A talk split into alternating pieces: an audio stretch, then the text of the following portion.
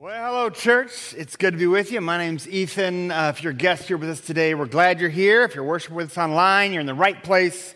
Uh, thank you for worshiping with us today. Uh, we've been working through the book of Hebrews, uh, and God has been good to us in this series. It's been a good reminder of how much God loves us, and we're gonna we're gonna work through Hebrews a little bit more here in just a minute.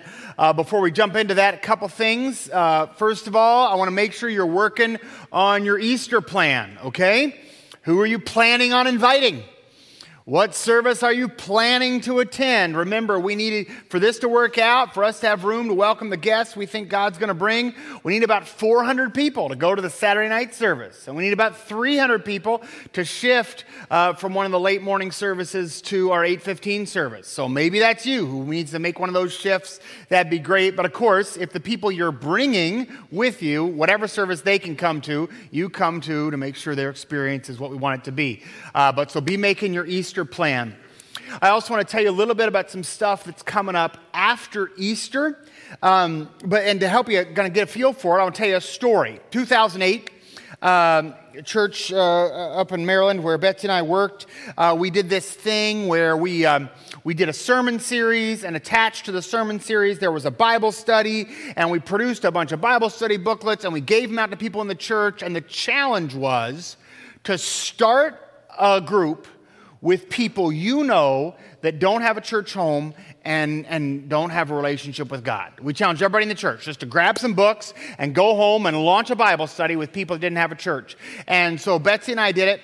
We uh, invited a bunch of parents from our kids' preschool, uh, and it was terrifying because, like, hey, you want to come to our house Tuesday for supper and a book study? And almost all of them said no. Um, but a few said yes. Uh, a few said yes. And so a couple weeks later, we started with a handful of families and little rugrats all over the floor. And we're trying to do this book study. Uh, the book was called uh, One Month to Live. And it was just about how would you live differently if you only had a month left. And the idea was, why don't we live that way every day? And um, and, and they, of course, when we were hearing sermons about it too, they weren't going, they weren't hearing sermons, but they did the book study.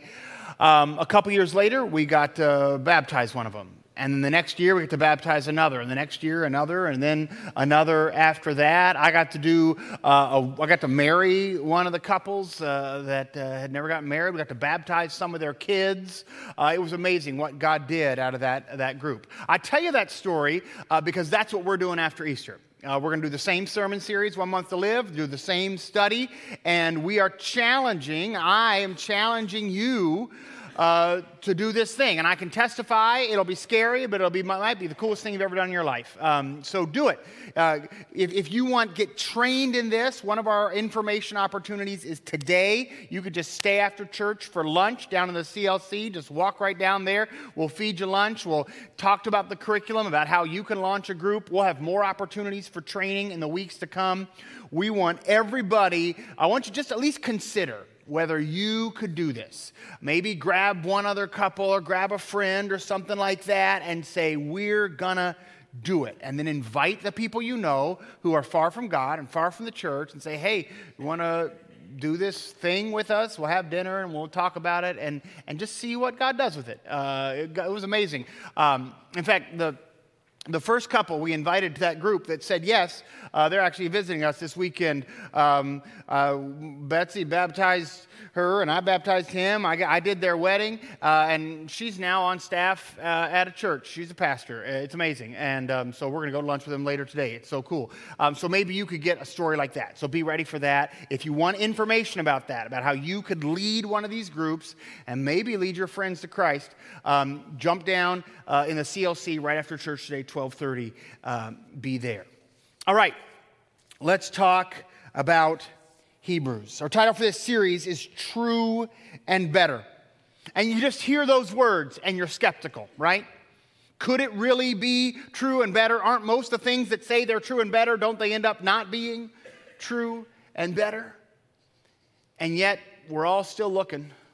We're all still hoping to find something that is true and better, find something that is real. And the Bible says that that thing we're looking for is actually a person. The thing we're looking for is actually Jesus. Jesus is the one who is true and better. We've been working through the book of Hebrews. We've seen that Jesus is the true and better messenger. If you want to know what God's will is and what God's word is, you look at Jesus. He's better than the prophets, better than the angels. He's the true and better messenger. We looked at chapters 3 and 4 and we saw that Jesus is the true and better lawgiver, better than Moses. Jesus gives us a law that leads to rest because Jesus fulfills the law. And we just have to trust in him. We looked at chapters 5, 6, and 7 and saw that Jesus is the true and better priest. Jesus is a, a, priest is one who reconnects us with God, and Jesus is the only one who can really do it. Jesus saves us completely and he intercedes eternally so that we can approach God confidently and we will be received mercifully. Then last week we looked at chapters 8, 9, and 10, and we saw that Jesus is a true and better sacrifice. That the debt we owe, the price we need to pay, has been paid by Jesus. And when we approach God, we do so with a clean slate, owing nothing but our worship and our love because our debt has been paid by Jesus Christ. And along the way, Every time God's word reminds us that Jesus is the true and better priest, the true and better sacrifice, the true and better lawgiver, the true and better message, the refrain, the invitation of the book of Hebrews remains the same. Put your trust in Jesus. And this invitation is both an invitation and a warning an invitation to trust, and a warning that if we do not trust Jesus, all these benefits are lost to us. We see it throughout the book. Chapter 3, verse 6 Christ is faithful as the Son over God's house, and we are his house if we hold firmly to our confidence and the hope in which we glory. Chapter 4, verse 2 We also have had the good news proclaimed to us just as they did, but the message they heard was of no value to them because they did not share the faith of those who obeyed. Now we who have trusted enter that rest just as God has promised. Last week we looked at chapter 10. Let us hold unswervingly to the hope we profess, for the one who promised is faithful. And then the very last verse we read last week, verse 39 We do not belong to those who shrink back and are destroyed, but those who have faith and are saved. You, you could summarize the whole book of Hebrews with these two simple phrases Jesus is true and better. Therefore, choose to trust in Jesus. Put your trust in Jesus and keep trusting Jesus. That, that's the invitation of Hebrews, just over and over and over again. Put your trust in Jesus and don't stop trusting Jesus. Uh, this, this theme is so important to the book of Hebrews. I want to make sure we have some clarity. What does it mean to trust something or to put your faith in something? Uh, the book of Hebrews gives us a little definition. It's the very next verse as we keep moving forward in the book. Hebrews 11, verse 1. Now, faith, it's the same word as trust. It's one Greek word. We translate it different ways in English. Faith is confidence in what we hope for and assurance about what we do not yet see. Faith has an element of the future in it, doesn't it? There's an element to trust in something, is to have confidence in what you hope will happen over what is happening. Assurance about what you do not yet see over what you do see. Uh, we need to kind of think about this a little bit philosophically here. To trust in something is when you put your belief into action. Uh, to trust in something, to put your faith in something, is to choose to rely on it right? To choose to rely on a person, to choose to rely on an object, to choose to rely on a bridge, to choose to rely on an airplane. To choose to rely on something is to trust it, to put your faith in it. You might even doubt it. You know, you're worried. I don't know if that bridge is going to hold my car. But if you drive over it, then you are entrusting yourself to the bridge, even though you might have a few doubts. You can have high trust to rely on something a lot. You can have low trust to rely on it a little. You can have well placed trust. That's when you trust in something, rely in something that proves to be reliable. You can have poorly placed trust. That's when you rely on something that proves to be unreliable. Trust is not the same as certainty, but it is a choice to rely on something, someone, some situation. We sometimes criticize blind trust, don't we? You know, when you trust something without any evidence or reason for it. But honestly, blind trust is very rare. Usually, when you put your trust in something, you've got at least some reason to do so. Might not be a good reason, but you've usually got some reason. Maybe it's just because you got nothing else to trust, so you might as well trust in something. And everyone is. Everyone is trusting in something.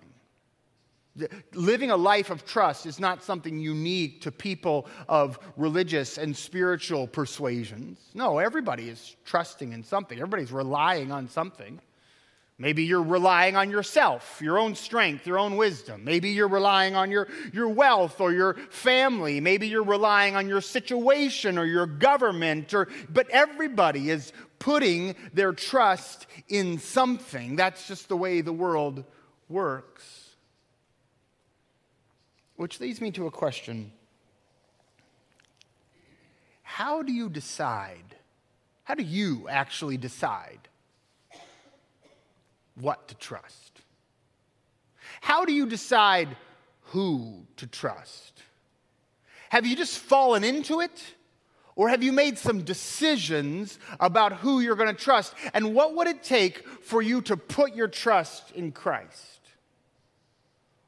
Or for you to keep trusting Christ? To, to rely, to decide to rely on His salvation to decide to rely on His wisdom and His direction as you make choices in your life, to decide to rely on His promises. Boy, that wouldn't that be, wouldn't that change your life if you said, I'm going to rely on the promises of God? How would you make a decision to trust like that?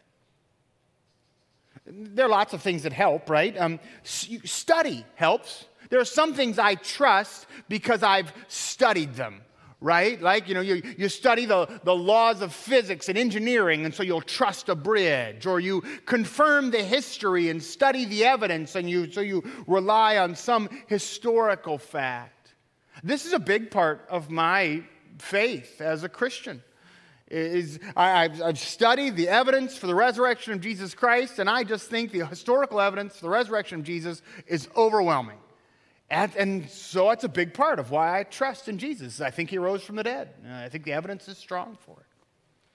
Uh, another way people come to trust in a situation is through experiment, which leads to experience, right? That's the way it works. You have an experiment, and that leads to experience. Now, I'm not saying you thought of it as an experiment, but we, there are all kinds of things that you trust today because you trusted them in the past and it worked out for you, right? There are people that you trust today because they've been reliable in the past. Some of you, this is the way you are with God. You know, you walk in faith, and if I were to ask you why, it's because you just say, Well, God's never let me down yet. I've been trusting Jesus my whole life long, and He's been so reliable, it's easy for me to trust God today. This is my, my normal answer when people come to me and they're struggling with sin. And they're trying to figure out, they're like, to obey Jesus seems so hard. And everybody else is living this way and doing this, and that seems so easy. Ethan, what's your argument for why I should trust Jesus and not just go the way I want to go? And uh, my main answer is well, try it. Run an experiment. Test the faithfulness of God live in obedience to Christ, and see if God does, God does not bless obedience. Because my experience is God has always blessed my obedience. And almost every bit of chaos and pain I've faced in my life has been due to my disobedience or somebody else's disobedience. That's what I see. I see a world full of evil because humans disobey God. And when people trust God, I see a world full of blessing. That's just what I see. So I would just say, just try it. Run an experiment of obedience and see if God is not faithful. Uh, the, the third big way, though, that we build trust is through testimony. We hear from others who have trusted, and we hear about faithfulness. And again, this is not just a spiritual thing. None of these things are just spiritual things. This is just normal, right? This is why you read the reviews on Amazon, right? This is why you check the Rotten Tomatoes score before you go to watch a movie. You want to know the testimony of others to find out what you should do. In fact, that reminds me, uh, my friends are in town this week. We need to take them out for lunch after church today. Um, uh, who's got a restaurant? Where should I take my, my friends for lunch today? Anybody got a suggestion for me? Applebee's. Applebee's? Now, you like Applebee's? You think that'd be a good place to take them? Now, how do you know it's such a good restaurant? Been You've been there like one time and you just got lucky? You've been there a lot and the food's been reliably good. All right, that's a testimony. Who's got some other place I should take him? Anybody else? Where should I take him? Red Lobster. Why should I take him to Red Lobster? Because it's the bomb. Is it good? Okay, how do you know it's so good? Because we've been there like You've been there 10,000 times. Okay. See, see, that that's the way a testimony works. That's that that's the way a testimony works is you hear people say, Have you eaten the Cheddar Bay biscuits at Red Lobster? If you haven't, you have not lived. And then you're like, Okay, I guess I better go to Red Lobster. And all of a sudden, you don't, need, you don't have to do a bunch of study or a bunch of experiments. Suddenly, you find yourself trusting Red Lobster because you have heard the testimony.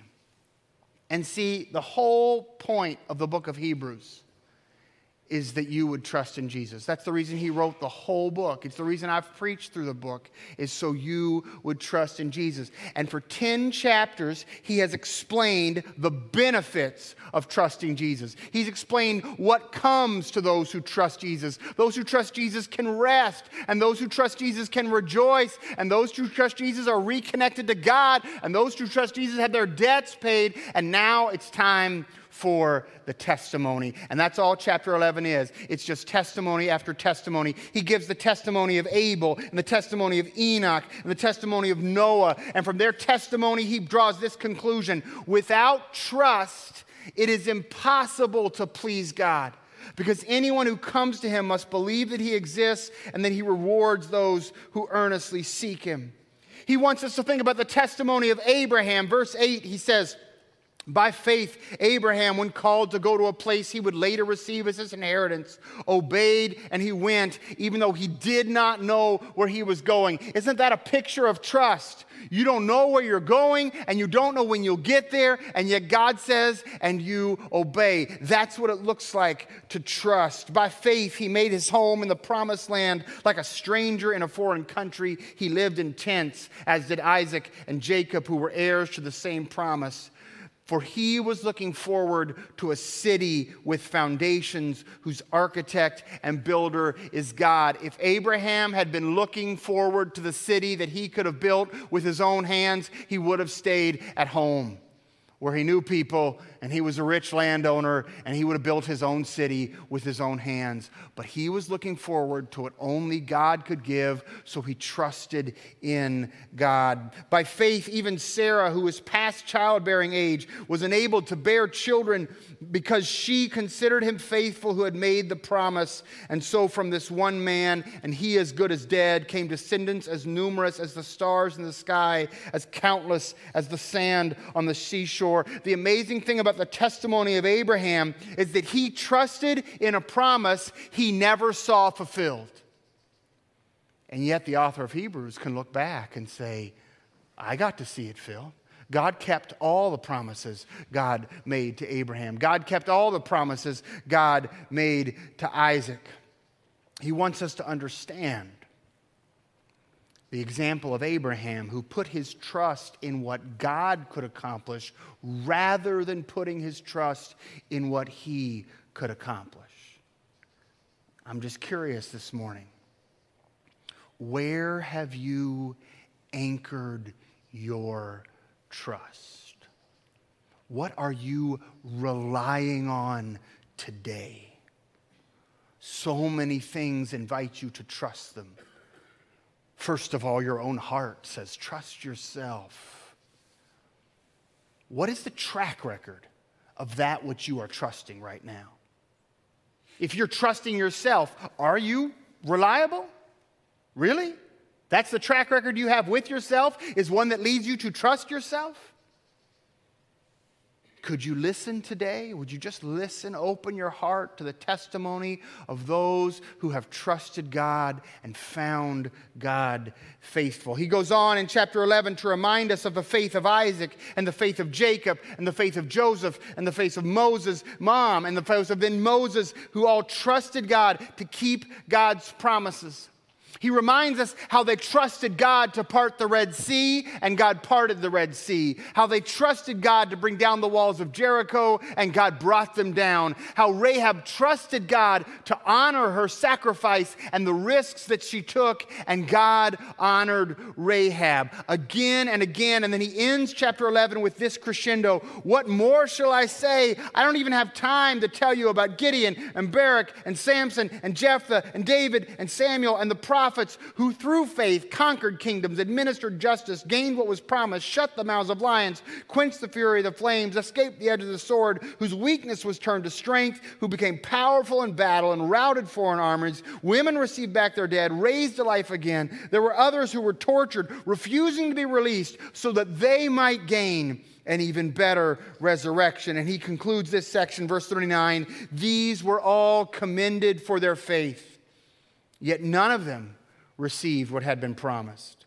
Since God had planned something better for us, so that only together with us would they be made perfect. All of these people trusted in God's promises, even trusting in promises they would never see fulfilled. And in all those promises, God was faithful. And the author of Hebrews says, Listen to this testimony because you have choices to make about who you're going to trust. Listen to this testimony. Why does he mention all these people, right? I remember as a, as a kid, I remember a poster in a Sunday school class, and it said on the top, Heroes of Faith.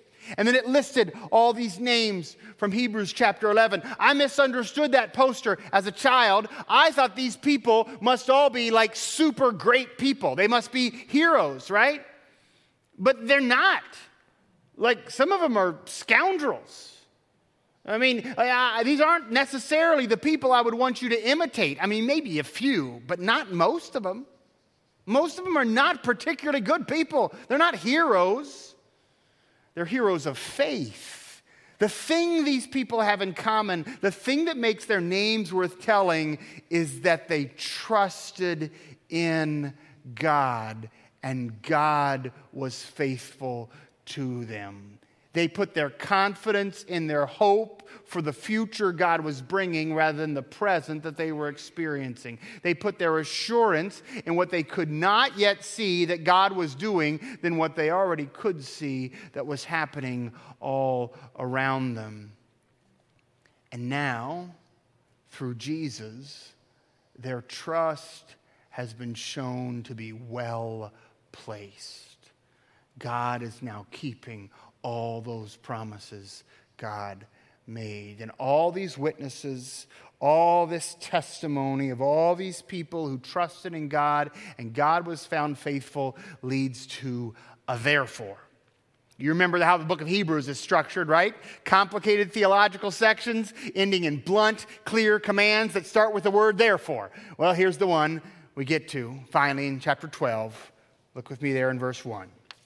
Therefore, Since we are surrounded by such a great cloud of witnesses, let us throw off everything that hinders and the sin that so easily entangles. Let us run with perseverance the race marked out for us, fixing our eyes on Jesus, the pioneer and perfecter of faith. For the joy set before him, he endured the cross, scorning its shame, sat down at the right hand of the throne of God. Consider him who endured such opposition from sinners, so that you will not grow weary and not lose heart. I want to talk through that therefore with you just a minute. I want you to know what's going on. Look at that first phrase. Therefore, since we are surrounded by such a great cloud of witnesses, this is one of the most misunderstood phrases in the Bible, and I want you to know what it means. Sometimes we look at that text and we imagine what it means is that we, as we live our life, are being watched by all these people.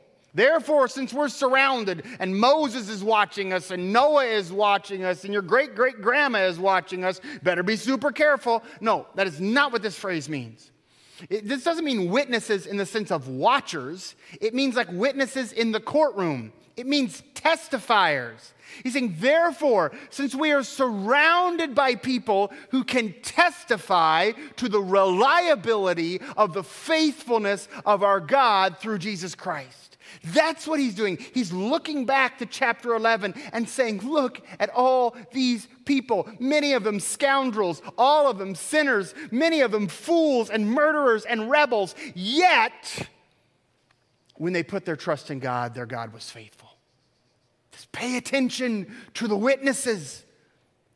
And not just the witnesses of the Old Testament, but you are part of a church that's filled with witnesses. Some of you need a testimony today you are being challenged to trust God in a situation you did not desire or did not anticipate.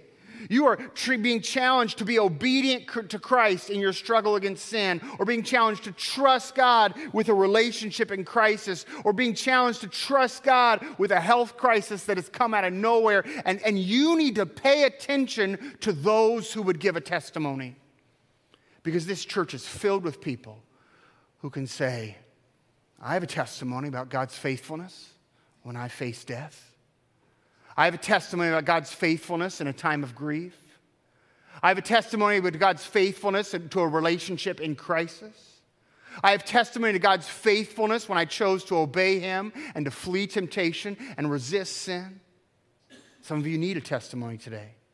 The second thing this verse says is having paid attention to the testimony about the faithfulness of God, throw off everything that hinders. This is a reference back to all that he's taught us that Jesus done for you. Some of you are trying you are trying to carry the weight of the burden of your sin and you can't do it and God doesn't want you to. That burden is for Christ to bear. That debt is for Christ to pay. Some of you are begging God to take you back, and you don't understand. God has thrown the gates wide. He sits at his throne. You are welcome. You can confidently enter the throne room of God and receive God's mercy because Christ is interceding. He says, he says just get rid of that stuff. Don't let that stuff hold you back anymore. And then do what? Run. Run.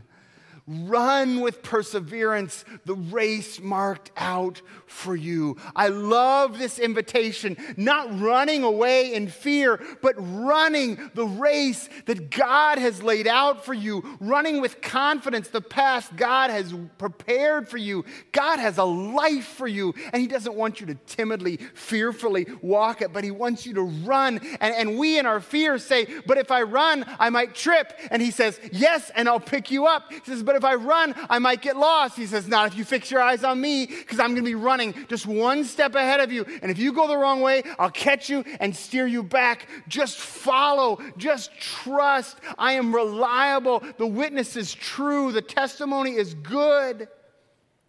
And I love this thing, the pioneer and perfecter of our faith. This pioneer, that's the person who blazes the trail, right? That's the person who gets the race started. It's the, the pace setter for the race.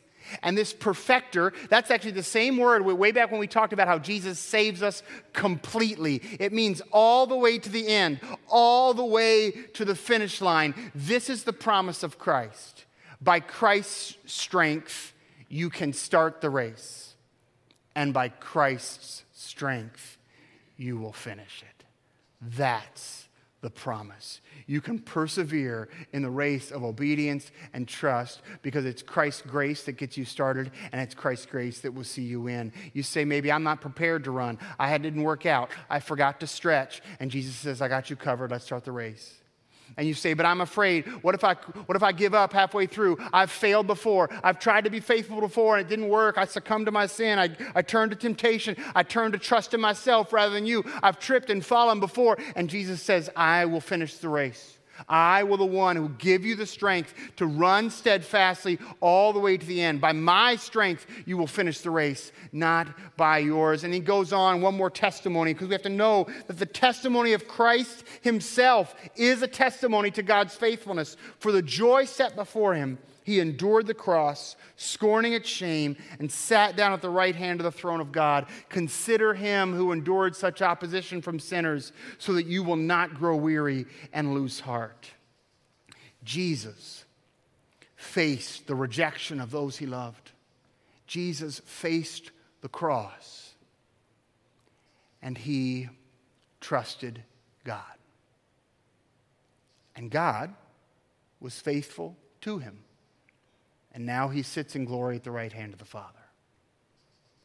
And the same God that was faithful to Jesus will for you be faithful through Jesus. This is the invitation of the book of Hebrews. Don't stop trusting Jesus. Can you, can you listen to that today? Can you just today just hear that invitation? Don't stop trusting Jesus. If you were to keep reading in chapter 12, the, the first specific application uh, the, the author of Hebrews gives to this is in our struggle against sin. He says, In your struggle against sin, don't stop trusting Jesus. Because, yeah, it's tough to resist sin that seems so desirable. He says, have, if, if in your struggle against sin, have you yet resisted to the point of shedding blood? He goes on and talks about this. His point is this that yes, to resist sin is a challenge, but if you will look around you, you'll find a community that can testify that it's worth it. Some of you are, are struggling. Is, is, is, is, is the struggle of sobriety worth it? Or should I give in to my addiction? Man, I wish you'd ask me that question because I could introduce you to some people who have a testimony you need to hear. Who could say, You're doggone right, it's awful. It's the hardest thing I ever did was to work on sobriety, but it's the best thing I ever did. It's totally worth it. What about the struggle to save a relationship that is so damaged? Is, is it worth it? Man, I wish you'd ask me that question because I could introduce you to some people who have a testimony you need to hear. He said, It was the worst thing I ever did was to commit to love my spouse. And God's been so faithful, it was the best thing I ever did. God's been so faithful. Yeah, oh, it's so worth it to trust Jesus. If you're struggling today to trust Jesus, I hope you'll pay attention to the book of Hebrews. Maybe you want to start with studying the question is Jesus worth trusting? Uh, what you'll discover is there is no one who makes the promises Jesus makes. Like nobody. Not in all human history, not in all human philosophy. There is no one who makes the promises Jesus makes. There are no promises like his. The promise to forgive, the promise to save, the promise to redeem, the promise to pay back the years the locusts have taken, the promise to bring you to a home that was built on a foundation that only God could lay, the promise to rescue, the promise to pay your debts, the promise to save you completely and eternally so that you can approach God confidently and be received mercifully. Nobody else makes a promise like that. So maybe even if you're doubting, you, you want to trust in Him just because He's the only one who makes a promise worth trusting in. I just, I just wonder are you ready to trust Him? Maybe today you need to go looking for a testimony. Go to Hebrews 11. Look at the testimony of all those people from the Old Testament. Were they good people? Not particularly. Were they heroes? Not by any definition I know. But they trusted God and God was faithful. Maybe you need to look for a testimony in this room. This room is filled with people that could give you a testimony. They trusted God and God was faithful. They had a choice to, to obey God's way or, to follow their own desires and follow the patterns of the world. And boy, and, and, and, and they, they, they chose to obey God's way, and God just blessed that choice uh, a hundred times over, and they could give you that testimony.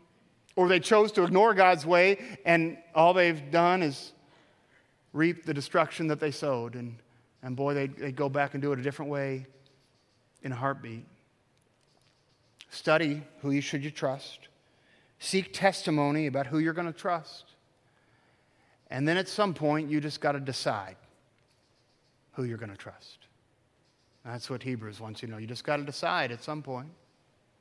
Are you going to put your trust in Jesus and keep trusting Jesus? On good days and bad, sickness and health, for richer, for poorer, you know? Uh, is, is that your plan? Are you going to put your trust in Jesus or, and keep trusting Jesus? Or is there, is there something else you're going to rely on? honestly, I don't know what it would be because uh, there's nothing else that makes promises like him. There's nothing else that's come through like he has. I don't know what other track record you're paying attention to, but. And then if you decide to trust Jesus and keep trusting Jesus, well, the good news is you can just run. Just run your race. Jesus will get you started. He'll pick you up when you trip and he'll make sure you finish. That's all on him. You just run your race. That's my summary of the whole book of Hebrews. Jesus is true and better. Choose to trust in Jesus. And I got good news for you. There's one more therefore in the book. One more therefore in the book of Hebrews. There's some more complicated theology we're not going to get to, but there's one more therefore, and I don't want you to miss it. This is, this is the therefore for those of us that have said, I'm, I'm going to do that thing. I'm going to do the thing that the author of Hebrews wants me to do. I'm going to put my trust in Jesus, and I'm going to keep trusting Jesus. And if that's you today, I want to hear, want you to hear the last therefore of the book of Hebrews. Therefore, since we are receiving a kingdom that cannot be shaken. Let us be thankful and worship God acceptably with reverence and awe. That's where the story of Hebrews ends. Therefore, he's a true and better messenger, so let's listen to him. Therefore, he's a true and better lawgiver, so let's rest in him. Therefore, he's a true and better priest, so you can be saved completely, loved eternally, so that you can approach God confidently and be received mercifully. Therefore, he's a true and better sacrifice, for your every debt is paid, and he is a true and better hope. So, therefore, let us be thankful. And I just hope you will trust in Jesus today and worship him thankfully. I'm going to pray for us right now. I'm going to be dismissing us in just a minute. I do just want to say if today's the day that you need help trusting Jesus, come talk to me. Talk to, just find somebody who's got a testimony that will help you keep trusting Jesus. I'd love to be that person for you. Let me pray for you today. God, we worship you. With all our heart, we worship you. For you have made promises like no other, and you are faithful to keep your promises. I pray today for those who need to begin trusting Jesus. Walk them to that place, God, where they would trust in you. I pray today for some who need to keep trusting you. Open their eyes. What else do we have to rely on other than you. You are our only hope, so we trust in you, God. I pray for those, God, who have a testimony to give. Open our lips, God, that we can declare your praise, that we can give the testimony we have, that others might hear it and put their hope in you. Let us not keep silent and rob others of their opportunity for faith because we will not share our testimony. And I pray for those today, God, who need a testimony.